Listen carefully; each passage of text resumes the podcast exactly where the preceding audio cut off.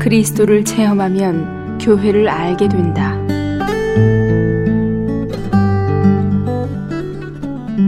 마태복음 16장 18절. 또 내가 내게 이르노니 너는 베드로라. 내가 이 반석 위에 내 교회를 세우리니 음부의 권세가 이기지 못하리라.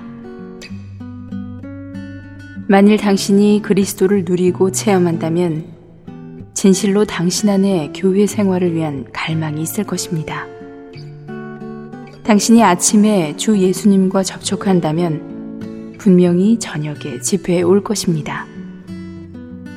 당신은 그리스도를 누렸지만 당신은 당신의 삶을 위해 교회 안에 있어야 함을 깨닫습니다.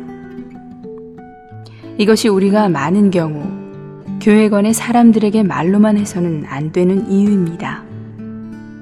우리는 다만 그들이 그리스도를 깨닫도록 도와주어야 합니다. 그들이 그리스도를 인식하면 할수록 점점 더 교회를 갈망할 것입니다. 어린 양이 성막이 되고 그리스도께서 교회가 되실 것입니다. 그러나 그분은 반드시 당신에 의해 체험되고 누린 바 되어야 합니다.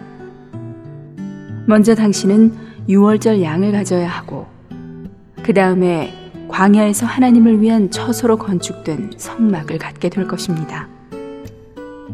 교회가 있는 곳에 그리스도께서 계시고 그리스도께서 계신 곳에 교회가 있습니다.